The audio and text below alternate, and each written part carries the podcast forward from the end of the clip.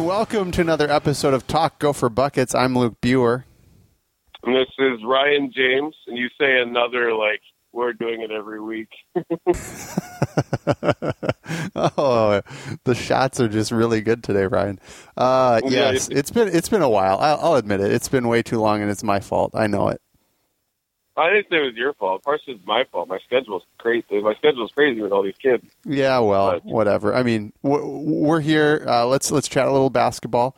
Um, you know, pretty good run for the Gophers here in the Big Ten tournament. But I, I want to focus right away before we get to that is just on the season as a whole, right? Um, I know when we when we talked about going into this season, um, we talked about how the Gophers really were going to be uh, we're going to be evaluated in two periods, right? Which would be the non-conference season, which uh, we talked about, I think, a couple different times where they, they did pretty well, and then the Big Ten schedule, and we said, you know, ten and ten should get them in, right? And they were nine and ten, so maybe a game under expectations. But um, interested to hear your perception just uh, on the season as a whole, maybe we'll focus mostly on the Big Ten season.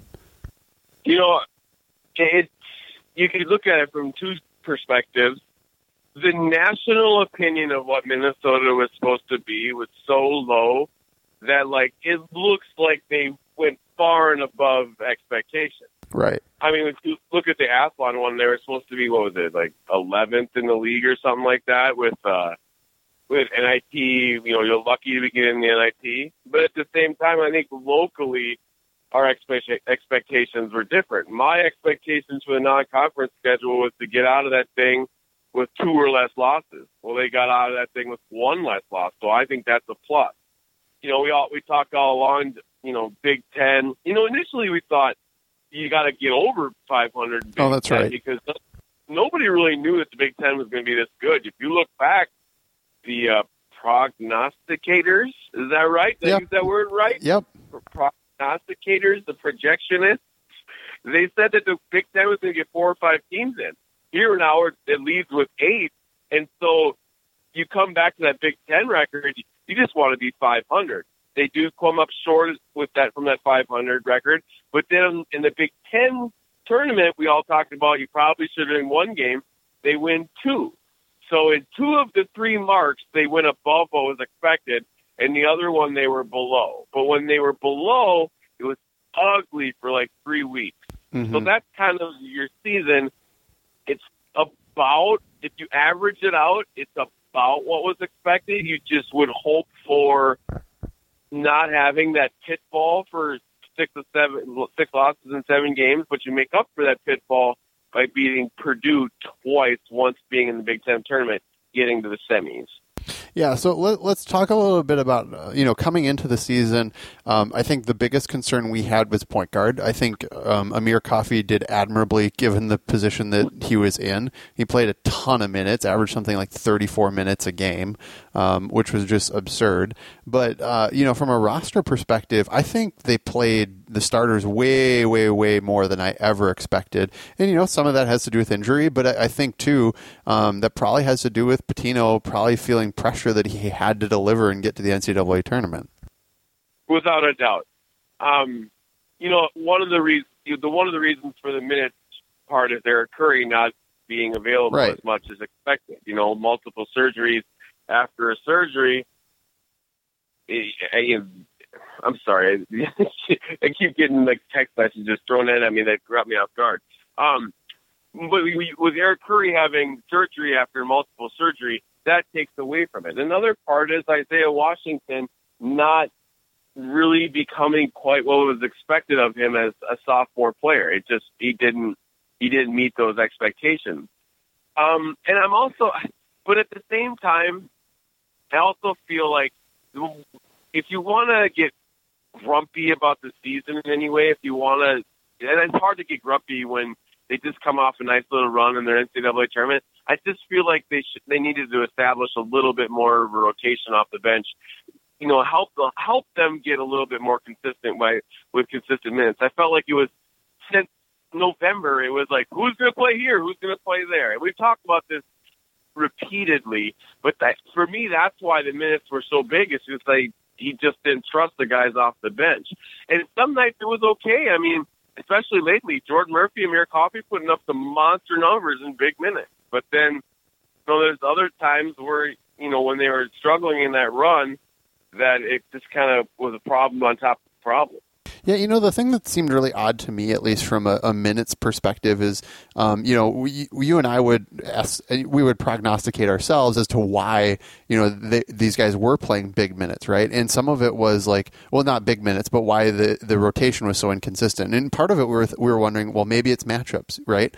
Um, they were going game by game matchups, and wherever they felt they had better matchups, they'd play guys because you'd see like Michael Hurt get some good minutes, you'd see Brock Stull get some good minutes, you'd see Matz, you'd see Eric Curry, but but but the fact of the matter is, outside of Eric Curry and towards the end here, Brock Stull, you know, it, and, and then Matz after the Eric Curry injury, you, you, really like there was just no consistency off the bench. Isaiah Washington basically saw the doghouse, and probably rightfully so from a shooting perspective and just a lack of defense perspective. I actually thought he he passed the ball a lot better this year than he did in years past, but um, but uh, at the end of the day, like the inconsistency to find some semblance of per- productivity off the bench really hampered this team, at least from my perspective, in the you know really towards the middle of that season, and they and they just were able to rely on their starters d- down the stretch.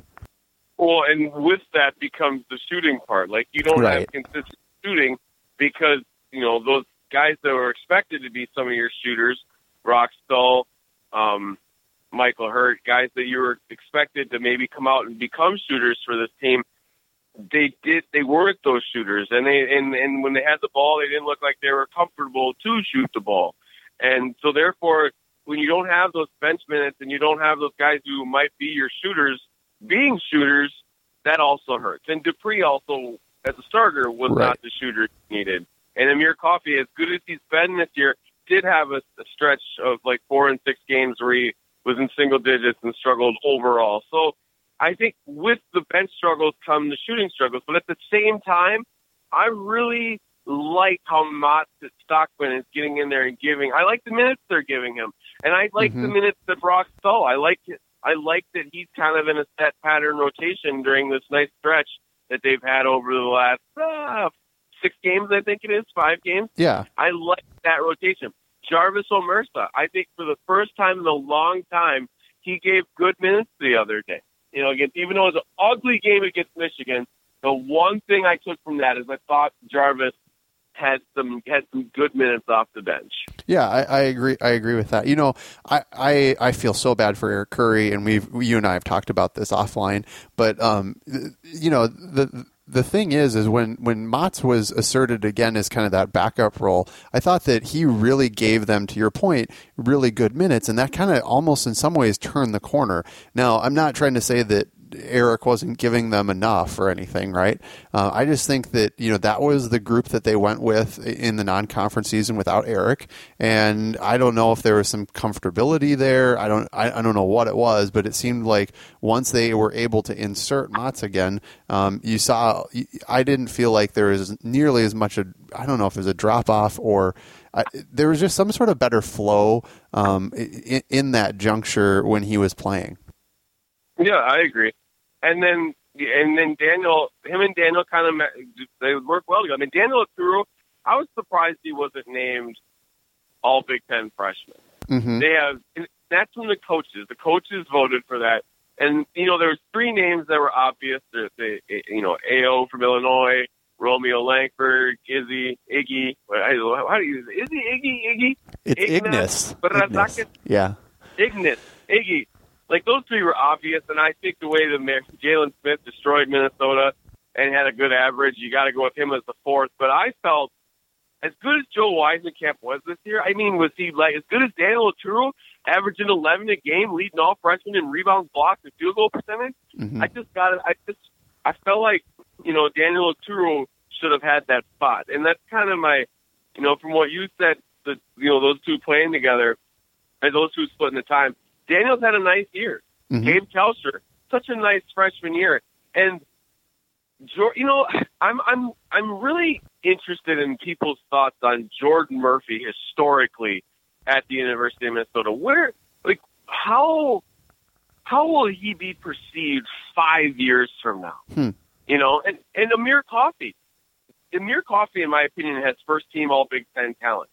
Mm-hmm. Is he going to have the big year next year to be first team? And are we going to talk about him as having an all-time great season? Can Amir Coffey be a player of the year? You know, these things are coming out of my mouth right now because those, those two have been that good. These freshmen have been that solid. Mm-hmm. Yeah, and and you know, at the end of the day, I, I think that Amir uh, Amir had a really nice year, put in a tough position. I think he's a, I think he's a much better player off, on the wing. Um, I think he's a much better player, you know, in transition, you know, you know, running up the sideline rather than having to handle the ball a ton. Then again, Amir Coffey just in transition period is just lethal, right? Um, but you know, to your point, it, it, it, will be interesting to see, especially Jordan Murphy. You know, he had his freshman campaign; they were terrible. Um, that's not a, a, problem. That's not his fault, right? I think that was roster construction. Regardless of if uh, if Tubby or Richard Pitino is here, that season was destined for doom, right? Um, the, the, sophomore campaign obviously made the NCAA tournament last year, decimated by injury. So from a winning perspective, um, you know, getting to the NCAA two two out of your four years at the University of Minnesota, like n- not to make anybody feel bad that's a Gopher fan, that's pretty dang successful from a player perspective. Um, so, and I think what will be interesting is like how much his double double like the the double doubles that he racked up, how much of those will be appreciated long term? Because I think we came to expect it night in and night out, but that's not that is not the norm to get a double double and get you know no. up, upwards of like fifteen a season. That was just absolutely absurd. The numbers he was pulling. Yeah, there's not many guys in the Big Ten. What other guy can you say can have double doubles somewhat to that consistency outside of Bruno Fernando? he's the only other guy in this mm-hmm. whole conference that has that ability to, to do that. I mean, Nick Ward don't do that. He's just that's never been his style of play. Right. You know, there's just not other guys that do that. Mm-hmm. And, but you know, Ty- Tyler Cook maybe Tyler Cook could maybe be that guy, but he doesn't rebound as well as Jordan. So it's it's a really special thing. And like some fans are like, well, we were hoping for the two states, you know, two NCAA tournaments out of him. And, you know, and I gotta I gotta look look at those people in the eye and be like, how many NCAA tournaments do you think that Willie Burton went to? Yeah. How many NCAA tournaments did Kevin Lynch go to? You know, you can go through the list. How many did right. Bobby Jackson go to? Right. One. Sam Jacobson uh, went to two. Quincy Lewis went to two. You know, like we're you keep running through these all-time best players in our recent history. There's always nobody's really saying three here. There's no mm-hmm. threes that's and that that's kind of when you think you sit back and think of that, it's like, damn, this program doesn't have a, a stud who went to the NCAA tournament three times, right? And you really don't. Right. And I think I think really Amir's probably you know I know some people are concerned he won't come back. I I, I think that that's probably asinine, but um, you know he might be the first player to have a chance to go to three NCAA tournaments as a player. Uh, I, I, guess you and I will probably have to look that up to be sure. But Amir Amir's had one heck of a career, and you and you bring that up. I mean, he's a thousand point scorer already. He led them in scoring this year at sixteen point three with five hundred and fifty four points. He darn near scored you know six hundred points on the season. Um, that's that's really those are really impressive numbers um, for a junior, and he and he produced. And and all that said, Ryan, all that said he had a stretch where he really didn't play well in Big Ten play. Like he did not produce to the expectations that he kind of set for himself early on.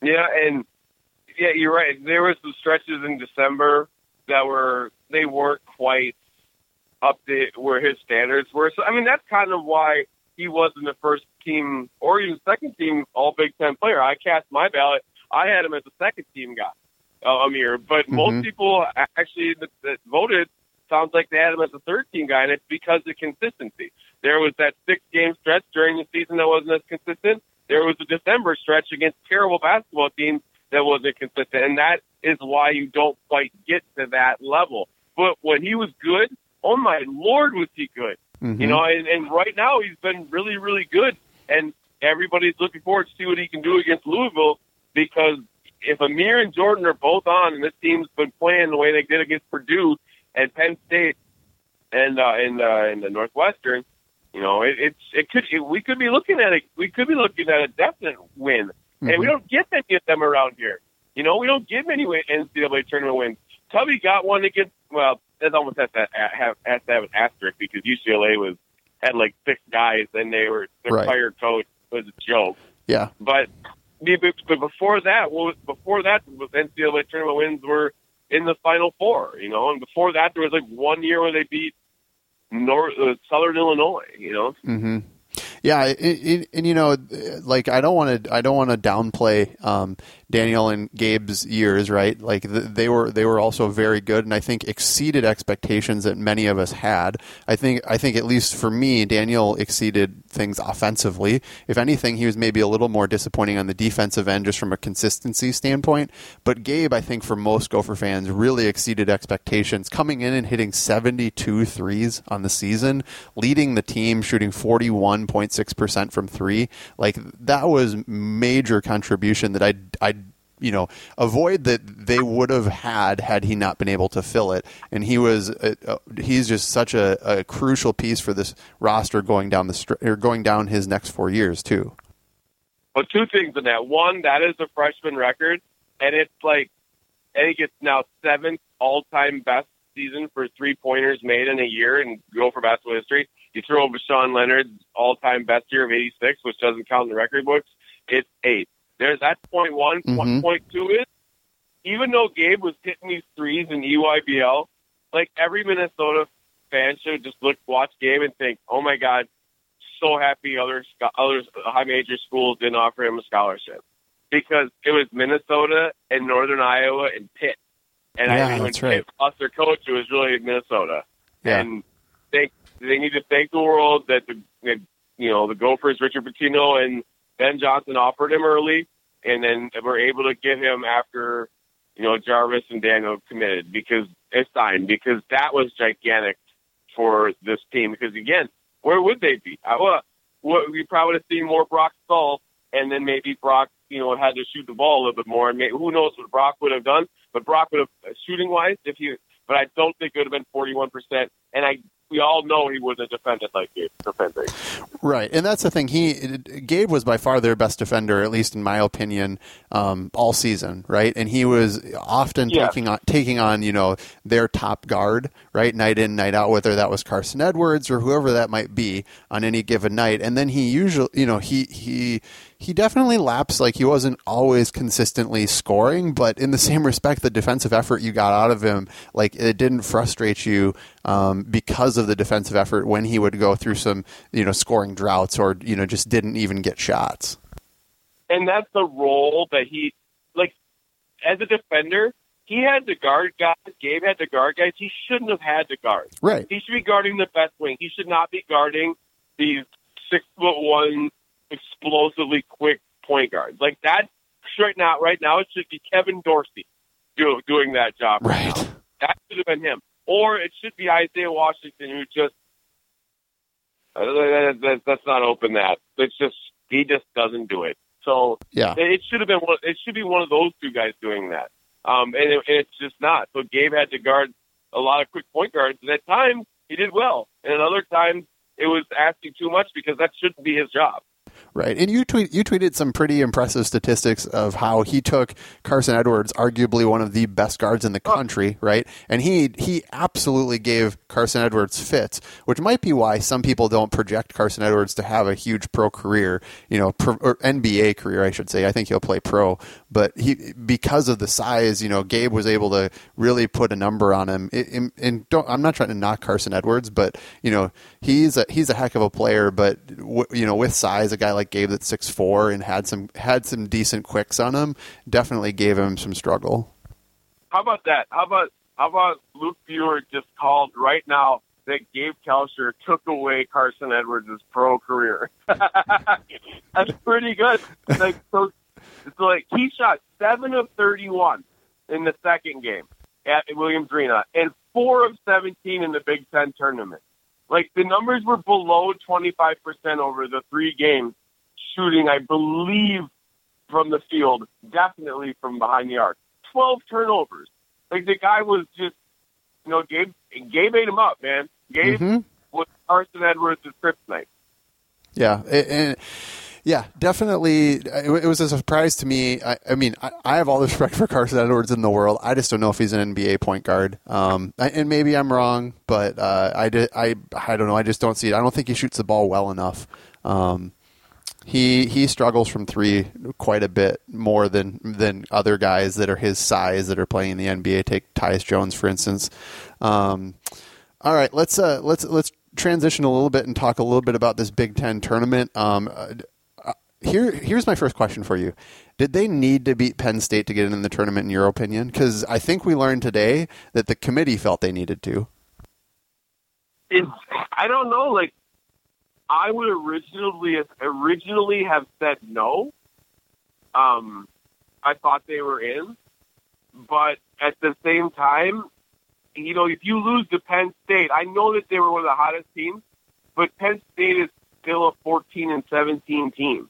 I don't even care about the net and everything. It's just 14 and 17 mm-hmm. team. And then they, if they beat you, that that doesn't, you know, that could have hurt. Now, Mike, you know, I guess you are you saying that from based on the committee where they were seated, you think that if they lose to Penn State, they don't make it into the tournament? Well, well, okay. So what they have here is they have they, they beat Penn State, right? And then they they also beat Purdue. So they in, at one point they're 11-11 in the big in the Big Ten, right? They end up eleven and twelve, get crushed by Michigan. I don't think that loss really hurt them too much but all, all, for all intents and purposes like if you're if you're 9 and 12 in the Big 10 I know they don't take into consideration conference record but that would have been what that would have only been three quad one wins for them, right? Um, instead, they end up with five because they beat both Penn State and uh, yeah. and Purdue. So I just I don't know. I, I don't know what to think. I, e- either the committee um, underranked them, right? Because they wanted to get them in Des Moines and they wanted to get them to play Louisville, right? So sell tickets and create a storyline. Or, the, or you know, they really were that close. I, am not sure. I'm, I'm really not sure what it was. Well, they definitely, they definitely wanted that storyline. I mean, they, they were they when they looked at these games. Those people that are putting this together, they obviously were giggling. They yeah. obviously, let's do this. Yeah. I mean, this isn't. What's weird is this isn't a new matchup for the NCAA for Minnesota. Louisville has played Minnesota two other times in the NCAA tournament. Minnesota, this is their 14th appearance overall, right?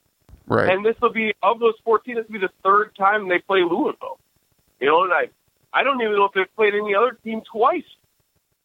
Huh. So it's not exactly a new matchup for NCAA tournament wise, but you know, it, it, you know that they were doing it for the varied reasons of Rick Pitino, of yeah. Richard Pitino, right, and maybe even our friend Matt Stock, right. You know, you know, but they, yeah, it, it's like, there was so much talk about this game, you almost forget that Chris Mack is the Louisville coach. It's almost like, hey, I'm over here. We had no expectations this year. We were supposed to go to the NIT, and we're a seven seed, and we got nine guys playing, you know, that's Louisville is a team that has depth, man. Yeah, we got nine guys that are playing. None of them play. They're at they all, they all average of those nine 14, 15 minutes a game. They have three guys that play about thirty and six guys that play between fifteen and nineteen. There's balance, and they're going to come at you in waves. You know, and there's a lot of veterans mixed with young players that took steps forward this year. So it's it's gonna be a tough. It's gonna be a tough team. Yeah, and then I think the, I think currently the Gophers are like a five point dog right now. Um, probably not surprising. Um, you know, you know, considering you know they are the they are the ten seed against the seven seed, um, and I think you know I think that Louisville's a solid squad. They they've not had a great neutral court record. I think they're one and three on the year, but they've played some super good teams on neutral courts. They lost to let me see, I had it up at one point. They lost to Tennessee, who's really good. They only lost to them by eleven. Lost to Marquette in overtime, and then they lost to North Carolina on neutral court sites. Uh, their only win on a neutral court site was against Notre Dame, so pretty interesting. But let's let's get back to that that uh, Penn State win. Um, I thought that you know that was a really really ugly game, and then you get to overtime, and boom, like Amir just started to play out of his mind. That I think that dunk really kind of set the tone for the the rest of the overtime, and you know they get that win in what seemed to be just a really really ugly game. You know, it, it, it was an ugly game at times. Um, you left you wondering what was going to be what was going to be next. But once that dunk hit, the momentum it was just it was it was it was huge momentum. It was massive momentum, and it was another big game for Amir Coffey. Yeah, and and you know, it, it felt like the the two Penn State games this year um, were kind of microcosms of each other, right? Penn State kind of throws the first punch, they get out in front of you, um, but then eventually the Gophers are able to stick around and then claw back and find some some some momentum at the end to eventually squeak it out. You know, Penn State has a chance at the end, but eventually they just you know the reason that they ended up like like fourteen and seventeen is they just couldn't finish games in some respects. No, they they could. I mean, there's talent on that team, but Lamar Stevens, as good as he is, couldn't. You know, he just he couldn't deal with Jordan Murphy. Yeah. And overall on that team, you know, like Mike Watkins had his moments in that game, but again, they didn't have the depth to deal with with Minnesota. And another point thing to point out, they got two guys, two freshmen on that team, Rasir Bolton and uh oh, what's the other guy's name?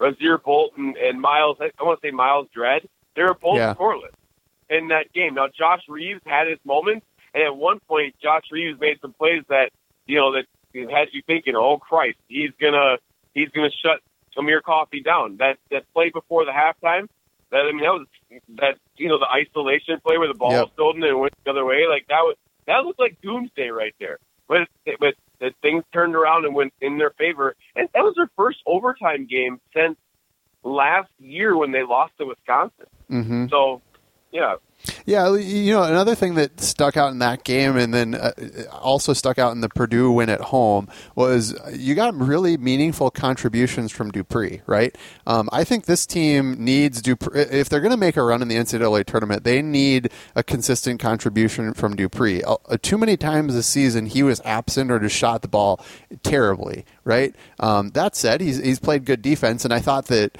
I, I did think that in especially in that Penn State when Dupree was a vital role to keep them in the game and even get it to overtime. Oh, the Penn State game was one of his best games of the year. I mean, he he had he came off a couple of screens. Um, he had a huge shot off, a curling off the screen on the left side later in the game. Tino actually, I, I say actually because people have been harping on him out of timeouts, and I've been telling people on Twitter like, no, he does a really good job on a uh, calling plays on a timeout. Sure, you remember a play here or there that you didn't like, but Pitino's done a, has when they have the ball out of a timeout, has done a really nice job of getting high percentage shots out of a timeout. And I think that the pre shot that I'm thinking of was out of a timeout. I think it was actually after they used uh, some flex cutting action to get him open off a screen.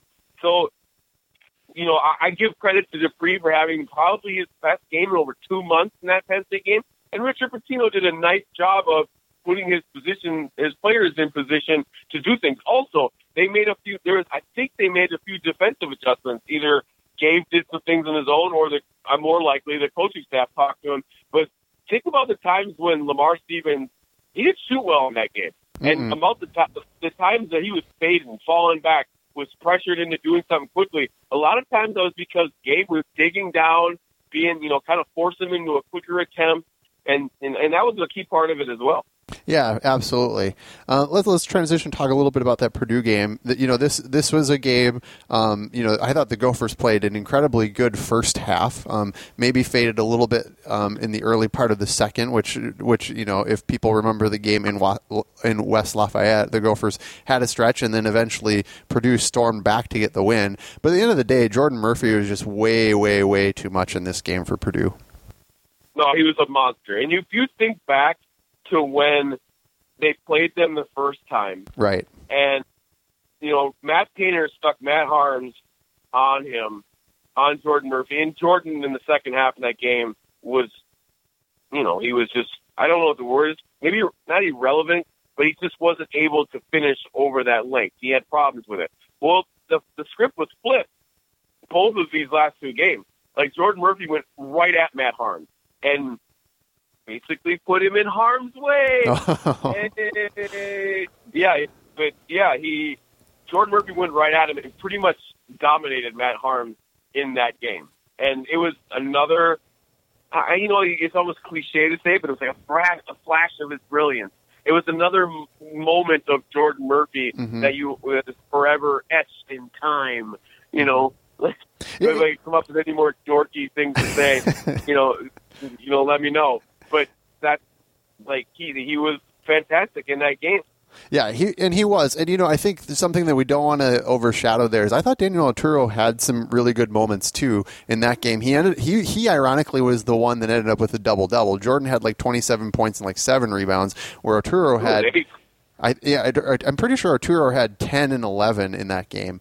Um, it, it, was it was it, it caught me off guard, but at the end of the day, the, I thought the real you know the the player of the game for the Gophers, obviously Jordan Murphy was probably the one that most people are going to um, highlight. But for me, the guy that really that, that really stuck out was Gabe Kalscheur. We've talked about this a, a little already. His ability to to you know get Carson Edwards to take you know tough or bad shots, um, and, and and additionally, uh, early on in that ball game, Kalscheur had some had some big threes that really um, you know either kept them in the ball game or you know gave them some momentum early. I think Gabe had three threes in that game. Yep, You know, you know, he didn't take many shots, but those three, one of them was that Bankton shot. that was weak. Plastered the backboard. it, you know, it's funny because Gabe has done that like three or four times. and Right. His facial expressions are great. They're just like, "Come on, man, you kidding me?" You kind of, because he's such a hardworking, like serious dude on the floor all Right. at all times. Like, you know, some people when they bank in a shot would be like, "Hey, I'll take it." He kind of has this look of disgust, like, "What the hell is wrong with me?" Like, really? I, I just embarrass myself by making that. I'd rather miss it. I'd rather miss it and like show the world that I was brutal than get rewarded for my brutality. Right. How about how about in that Michigan game though? They had they had a banked in three, and then and then that dead ball that Teske shot that literally like couldn't have been a worse attempt somehow went in. That was oh those that was frustrating. Well, it's you know Michigan. Not only was Michigan so good defensively, did they they took away everything Minnesota did. Not only did they get you know they used their uh, the bigs moved off the screen so well in that game. Like you know Iggy was living in his own space and hmm Er- you know, Eric Coffey had trouble guarding everybody off the dribble in that game. But then they did get lucky. They did get some lucky things like that. Like Jon Teske, who's at a great end of the year, end of the season. Mhm. You know, his luck continues. If people, it's, his luck is still there. Yeah. Um, all right. I, I don't know if I really want to talk about that Michigan game much more. I mean, the Gophers obviously looked fatigued. Um, they got blitzed, uh, you know, basically from the 10 minute mark on. Um, and, and in large part, I mean, you really have to give credit to, you have to give credit to Michigan, you know, the defense they played. Um, but the Gophers really just didn't take advantage of opportunities, right? They, at one point, they were one for six from the line in the first half. Um, they, you know, they missed a couple of bunnies. I know Gabe missed one, real, a really easy wide open lay, wide open layup, which, um, I mean, I think was just kind of, uh, which just kind of spoke to how the game was going to go for the Gophers. It just, it wasn't their day, and I don't know how much fatigue really played in. It's not an excuse, but uh, you know, it, in in the same respect, like they they just really were never in that ball game. They were never in the game. Whatever they tried to run earlier, early in the contest, none of it created a high percentage shot early in the game. They were taking, you know, when they did get a few high percentage shots, like the free throws, like layups talked about, it didn't work out successfully. And they took way too many shots, you know, that were contested, that were, weren't high percentage. And then they go the other way, like we had just talked about earlier. Defensively, they just weren't, they weren't able to stop Michigan from getting high percentage shots at all. And like, is it fatigue? Is it not fatigue? Is it mental fatigue?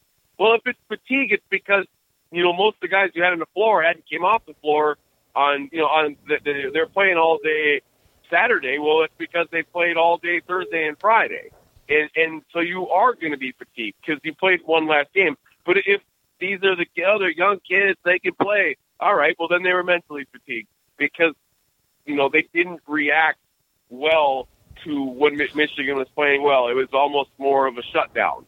Right. You know, I, it, let, let's be honest. There was, there was way too many blowbys.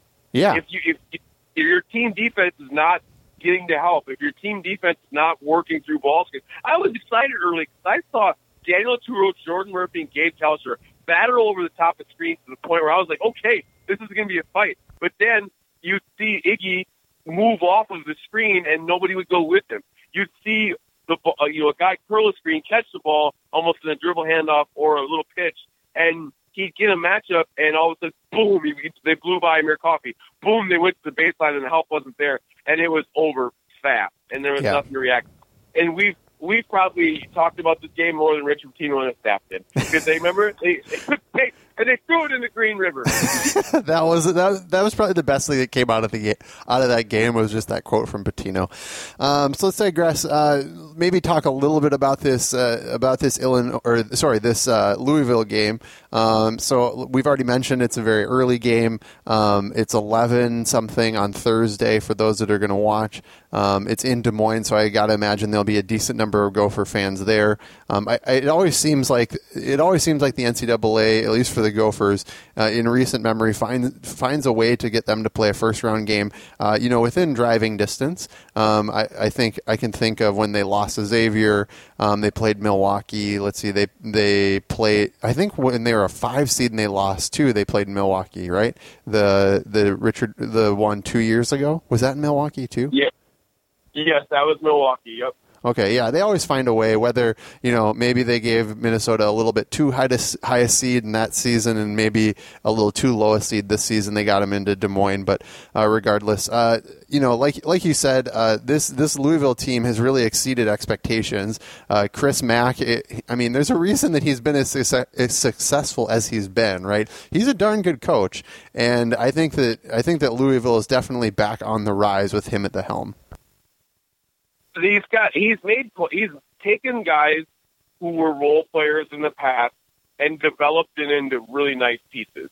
Like their leading scorer is six foot seven Jordan Nwora, who's a I think that's how you say his last name. I could be wrong. Um, the really good face up basketball player scoring 17 a game. Um, Dwayne Sutton is a, is another forward. I mean, these are, these are guys that were that scored two three baskets a game last year, and now Nwora is a sophomore, Sutton's a junior, and they're very very key pieces. They've been developed, and that's that's that's what makes a good coach. He develops. You take a player who, as a freshman, was you know a little bit raw, a little bit didn't get much time, and the next year he makes a big step, and then the next year he makes a big step. You're like not every basketball player is going to come in like Gabe Kalscheur or Daniel Oturu and start and average double figures. Some guys it takes some time. The mark the the mark of a good coach is to take a guy who's not that type of player and make them into something that can help your team and and, and play decent minutes. I always think of Damian Johnson. Damian Johnson redshirted and barely played as a freshman. As a sophomore, he took major steps. Then he continued to take major steps. Aaron Robinson, same thing. Remember Aaron Robinson Yeah. and Jeff Hagan? Yeah, Those guys didn't play much, and they just slowly increased. As seniors, they were huge pieces to a team that went to the NCAA tournament. Well, that's what you see from that's what you see from Chris Mack right now.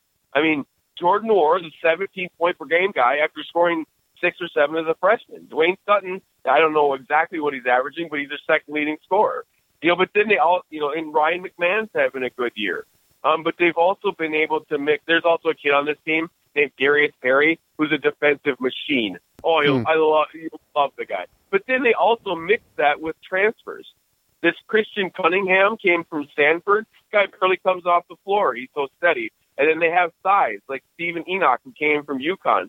Before the previous Louisville staff raved, I believe that was yeah, they raved about him. Um, there Kevin, uh, there's a Richmond transfer, Khwan Fore. I, I'm going to do some of these names. I know I'm them, but these these are all guys. It's a mix of holdovers from last year who stepped forward and became better players, mixed with veterans that transferred in who have played their role. And they've, they're nine deep, and they will play nine. And those nine guys all know what they're coming into each game. They all know their their, their minutes. They're going to play their 12, their 14, their 16, their 18. And then the three best players, Sutton, Orr, and Cunningham, are going to play their 30, 32, 33. It's a really good basketball team based Mhm. on what I've been able to put together today. All right, so so reasonably, I think the Gophers definitely have a chance. I don't think that there's, uh, you know, they don't. Um, I think that you know right now a five point a five point line, that they've got an opportunity. I think that for the Gophers, they're probably going to have to try and dictate the pace here, right? Um, that's probably how they're going to stick in it. I don't, I haven't watched Louisville enough, and it's it's too short of a period. Um, but it seems like they shoot the ball okay. They don't force a ton of turnovers when you look at the statistics. Um, but you know, for Minnesota, you know they, they haven't they have not done well when they don't rebound, uh, when they don't play defense, and when they can't hit shots. I know it sounds like I'm being very broad, but that that really summarizes this Gopher team as a whole to me. Yeah, and this other thing is little this little team rebound. They Okay. have five, six guys that'll that'll get after the glass consistently and get numbers on the glass. They shoot free throw line wise, they're outstanding. They're like a 78, 79 percent free throw shooting team. Um, they're a reasonably good three point shooting team in the 34, 35 percent area as a, as a unit. And also, you got to know these guys beat Michigan State. Right. They beat North Carolina. They beat Seton Hall and Virginia Tech. Now, I know people are going to look at their recent losses. Yes, they've lost five of seven, but then you also have to look at who they lost to. Virginia, Virginia again. Yeah, they got the they they got to play Virginia twice, like down the stretch at the in end of February. Um, they all in the regular season. They also lost to North Carolina. You know, they they they lost to good teams. There's an you know they also lost at Boston College. That was the one bad loss of those. You know, they've lost five and seven. Um, Well, I mean, Minnesota lost to Boston College too, so yeah, and at least Minnesota didn't compete against Boston College. Louisville, Louisville did. Um, so I think they, actually they lost to whatever the case. You know they've they've got 20 wins and they weren't expected to get any more than like 15. Yeah. So I mean, it, it will be an interesting game. I think. I think for most Gopher fans, like I think people are just excited to be in the tournament, right? Um, you you know, you have that proverbial chip, chair, and chance. Um, so it, you know, d- just getting getting the invite is is good. It's it's definitely a sign of um, you know some success. Uh, it probably quiets a number of the people calling for Pitino's head. I I know there's still going to be consistent people that are saying like, hey, the Big Ten record's too too low, um, and you know, and maybe rightfully so. Um, but it, but in the same respect, like the guys made two out two NCAA tournaments in three years. Um, but maybe we should maybe we should transition here and talk a little bit of recruiting, um, being as they have a number of scholarships still to give. And I, I know a number of people want to focus on the fact that uh, you know there are a number of really talented guys here in the state of Minnesota, which you cover extensively, Ryan. Um, and you know what's the status of recruiting, you know, in for the Gophers in the state of Minnesota?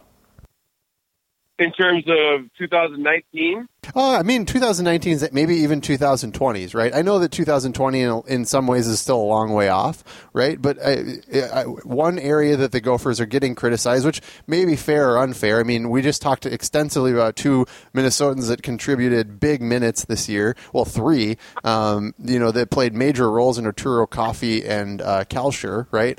Um, it, it- where where do they stand with Minnesotans in in recruiting? You know, here in 19 and 20. well, Matthew Hurt, you can Matthew Hurt's not coming to Minnesota with the amongst his coaching staff. That's just the way it is. Um, there, the, communication. I, I, you can. Who do you blame? Where do you blame? I just know that communication broke down in the later in the fall. Um, you know, Richard Pitino and Matthew Hurt. There was really no communication between the two of them at, after a while, and that's where that stands. Um, and that's pretty much it when it comes to 2019. Although George Washington just fired their coach, which means Jamison Battle probably will have the chance to think twice about what he does. And if he opens up, which he, you know, these days pretty much most kids do, he's in the a- same national ranking area as some of these guys that Minnesota has offered Hmm. or has looked at. You know, like you know, like a David Skogman, you know, Sam Freeman, Tuante Williams.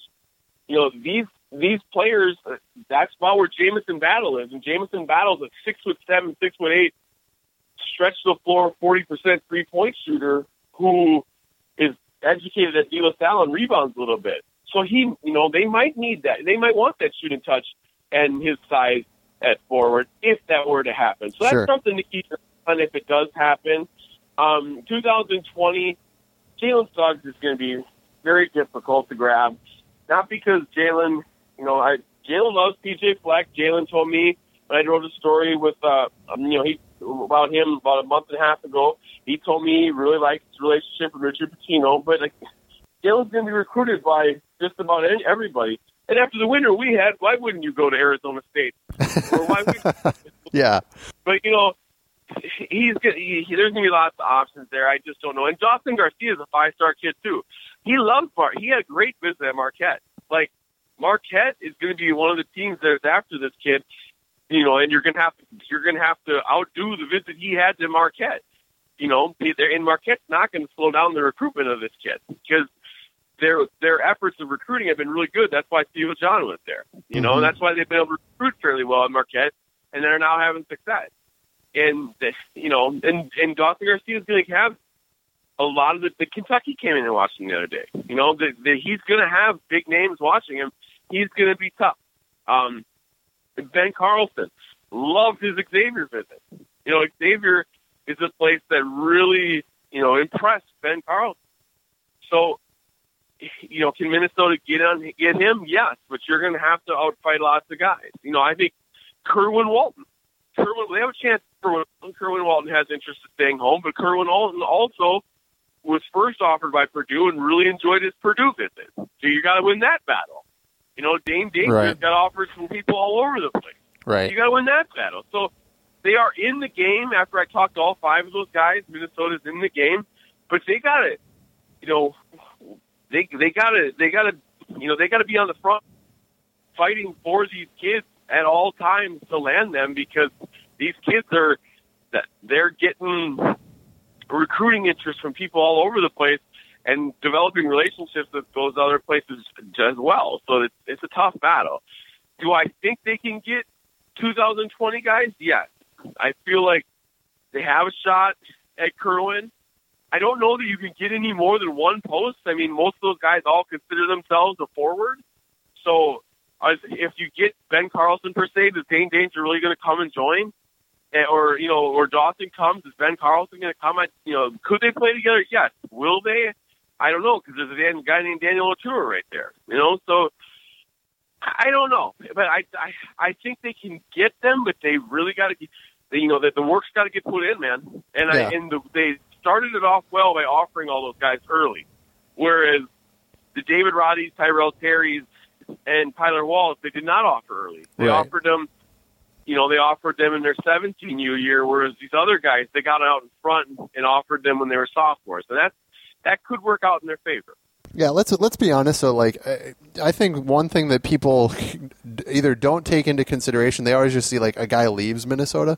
Like, you gotta you have to remember too that Minnesota doesn't have like an infinite number of scholarships, and they don't have an infinite number of scholarships at a position, right? So, like, you might recruit a guy um, and you he might not be like a, a, plan A or even maybe even a plan B guy, um, but you know you you offer him at the end of the day, but you just don't have the position flexibility to even bring him in, right? Even if you really want him, like that that might impact that player's interest in playing because they see a Jordan Murphy, Jordan Murphy and Eric Curry and whoever else might be at that same position group as them, right? Um, so I think that's one thing that Minnesota fans need to pump the brakes a little bit on. Like you can't get everyone, and it's hard to you know it's hard to get kids. So like you, in some ways you got to give a little bit of grace to Pitino and staff, but in the same respect, like you also also have to hold them accountable. That they need to bring in, especially some really high talent that's here in the state of Minnesota. Yeah, I mean the talent's right here. You build that relationship with them when they're young. You keep up that relationship with them. You meet mom and dad. You talk to mom and dad. You build a relationship with mom and dad. You keep up with the kid. You keep up with their high school and AU coaches. It's not that difficult of a thing.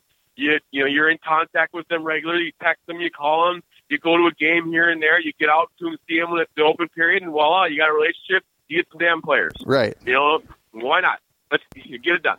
Right. It, it's like you said earlier people, the fans do have to understand, like, the best example of that is when they chose to offer McKinley Wright and not Brad right. Davison.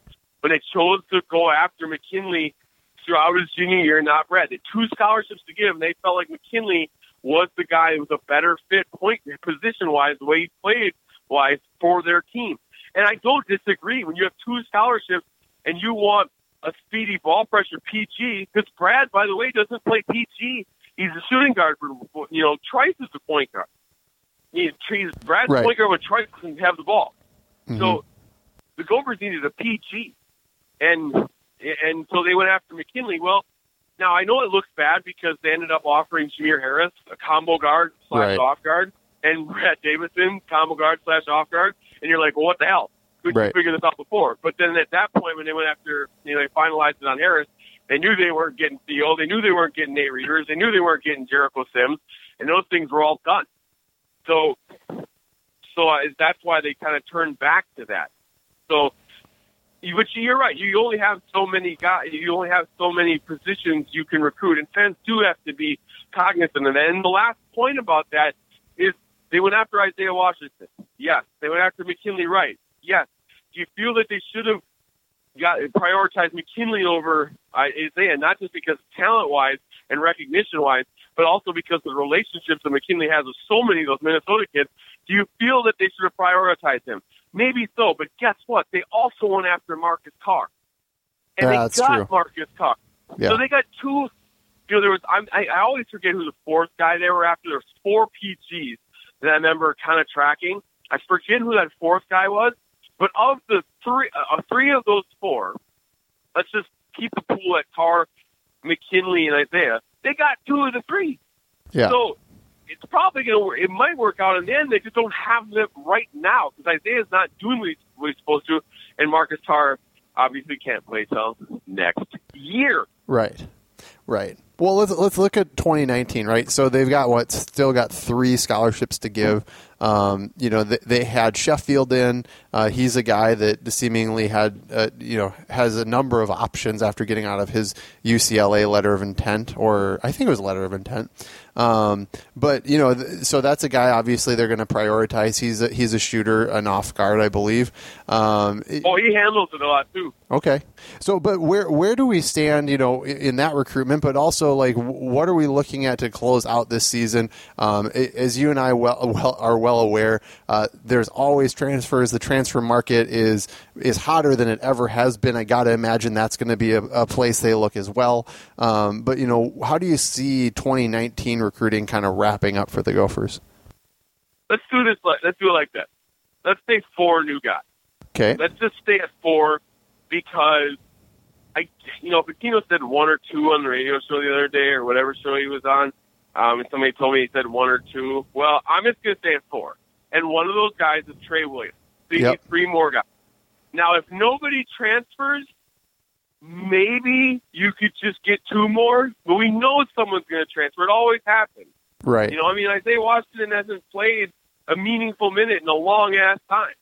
So, you know, Michael Hurt is playing less minutes than he did when he was a freshman. And he's going to graduate his from, you know, his four, he's getting his four years this summer. So you just have to know those things because that maybe they could happen.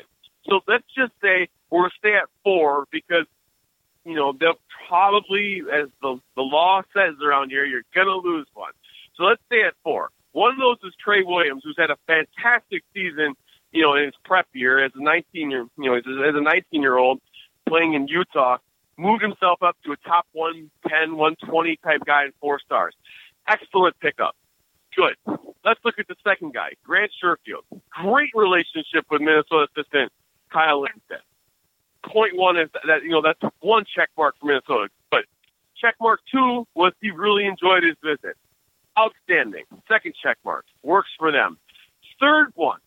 Third check mark is a positive because he can see himself playing in this Minnesota offense because he is that, and he is that type of player that will fit. Third check mark positive in Minnesota's direction. So what the, what needs to happen? Well, he's going to take a few more visits. You know, he's got Wichita State at the end of the month, and my guess is a few more teams will come after him, so maybe he'll take one more. But I think Minnesota is going to be there till the end and has a good shot at him. So let's say they get him. All right, you got two guys who are ranked the top 120 in the nation, both with four stars next to their name. You got a two, a combo, and a three. Excellent. So Now what do you need? You need a front court player. Yes. Well, you're looking at either a project center or somebody in as a transfer. Well, I think they have a good chance of getting a solid transfer in here that'll play next year. Uh, let's just leave it at that for now and move on. So let's so let's look at so that's three spots. That's a solid big transfer, Grant Sherfield and uh, and Trey Williams. Well, now you also want another wing shooter. This team needs another shooter. Desperately. Well, maybe that's Jamison Battle. Maybe it's Sean McNeil. Now, it sounds like, from what I'm told, Richard Pitino really wants the Sean McNeil kid. But guess what? So do like 12 or 14, 16 other high major teams. Follow the kid on Twitter, and every single day there's a new high major team popping up on his Twitter. He's like the most sought after JUCO prospect right now who's available. So, yes, would that work for Minnesota? It might. He's a Kentucky kid. Mm-hmm. You know, maybe there's a relationship there with the family. I don't know as of right now, or maybe they just know the Pitino family because they're Kentucky. He's a Kentucky kid. but I know that they that Pitino has high interest in him. But then there's more. Like there's this Italian guy, Federico Maiachi, Maiachi, Maiachi, Maiachi. You'll He's figure it out supposed to be sometime. in- yeah, he's supposed to be visiting in May. Um, Isaiah Ihnen, the kid from Germany, he told me that he's going to visit here in April. Well, that's good. Sam Freeman, we've been talking about that guy forever. He's still thinking about visiting. David Skogman told me he's a big from Wisconsin. He told me that he's going to take, he's going to put a visit schedule together in a couple weeks, and he's going to visit. You know, Minnesota is one of the places he's considering for an official visit. All right, so that's positive. You know, so they also uh, offered Olivier Robinson, who's a foreign kid. I'm not sure where he's from internationally, but he's playing out in Maryland. And there's some more names, but like, you know, that's kind of the group right there. So ideally, you get Trey Williams, you get Grant Sherfield, you get a big man transfer, and you get this Sean McNeil, the shooter from the JUCO, and it's a beautiful day. you know, Right. but maybe, maybe, maybe you get Jamison Battle and a in, in a tra- in the big man transfer, and maybe that's a beautiful day. You know, I, I, I the options are there, and the positive is that Richard Pitino every year has brought players in in the spring that can help. The first year was Joey King and DeAndre Mathieu. Mm-hmm. That worked out pretty good. Uh, the next year was Gaston Bakari and Zach Lofton. That probably did not work out as good as some of the others we're going to talk about. Um, the next one was Jordan Murphy and Reggie Lynch. That worked out really, really well. You know, Right. defensive player of the year and one of the best players in probably the last 20 years. Um, Akeem Springs. I did I I think Akeem Springs was the next fall after that. Right. He was the ne- the next spring recruit after that. Well, god damn it, that worked out pretty good too. Right. You know, and and there's uh, there's- I'm missing one because the next year after that they had you know Ahmad Gilbert wasn't quite as good. He was in there somewhere, and then last year they grabbed what Marcus Carr, Right. excellent. Peyton Willis should be solid. Brock Stull, and I think two years ago the spring recruit was Matz Stockman. Right. So, yeah, I think that's in, in, when you consider that they have grabbed Reggie Lynch, Marcus Carr, Akeem Springs, Jordan Murphy as spring recruits. That's pretty freaking good. Pretty Short window recruiting has worked out very well for Richard Pitino. And guess what? At least 75% of the new players coming in next year are going to be short window recruits this spring. Let's see how it works. Yeah, let's see how it comes together. Uh, if if people enjoy hearing about uh, you know the, the names that Ryan rattles off, and I don't know how he keeps this all in his brain, uh, you should definitely go check out GopherIllustrated.com. Uh, that that pays his bills um, for for for all that knowledge that he accumulates, and the, just the number of guys. I don't know how you keep track of that. Do you even know? Uh, you know, you, you you go through it and you talk about it enough. You kind of store it in little like. no, I, I I got like my brain. I kind of it's like a, like a a bunch of garage shelves, and I have to go pull it out and like. And sometimes I don't always remember. Like I still can't remember what that dude's name was from Italy. Federico Machini, Machini, but some, yeah, but you know, like you kind of store them in shelves and little categories, and then you pull them out that way. All right. Well, want to thank everybody for listening. It's been a fun season. I'm sorry we didn't podcast as much as uh, previous years. I I, th- I, will try and change my best next year um, so that we can we can do this more regularly. Uh, Ryan, we'll talk again. You know, obviously during the summer and during the spring recruiting uh, or short window recruiting. I like that. Did you coin that yourself? I, you know, I think I did. I don't know anybody else uses it, but the short window recruiting is what's what's worked around here, and it's not all Luke's fault. We don't podcast the hours available that I have are not much. Yeah. And we do it at night often, and you know sometimes I do it like in the car. I you know you put the you put the uh, you put it on so you can talk in the car. Well, yeah. a lot of my trips this, this year have been made, and I'm like a petrified old man that I'm you know driving. It's snowing, it's sleeting, it's slippery. Oh my god! I'm, what is going to happen to me? And I don't like talking on the phone at night. I'm like I like my dad. My dad is the worst night driver ever. It's it's terrible. He's slow and afraid of everything. Feel that coming to me a little bit. I'm that angry old man who is like, "Come on, old truck, it's slippery out here. Don't fly by me." And then the guy's in the ditch, and I kind of giggle instead of helping him. That's my problem. Uh, yeah. So we want to thank everybody for listening. Uh, it's been it's been fun talking, Ryan. Um, so want to thank everyone for listening. Go Gophers.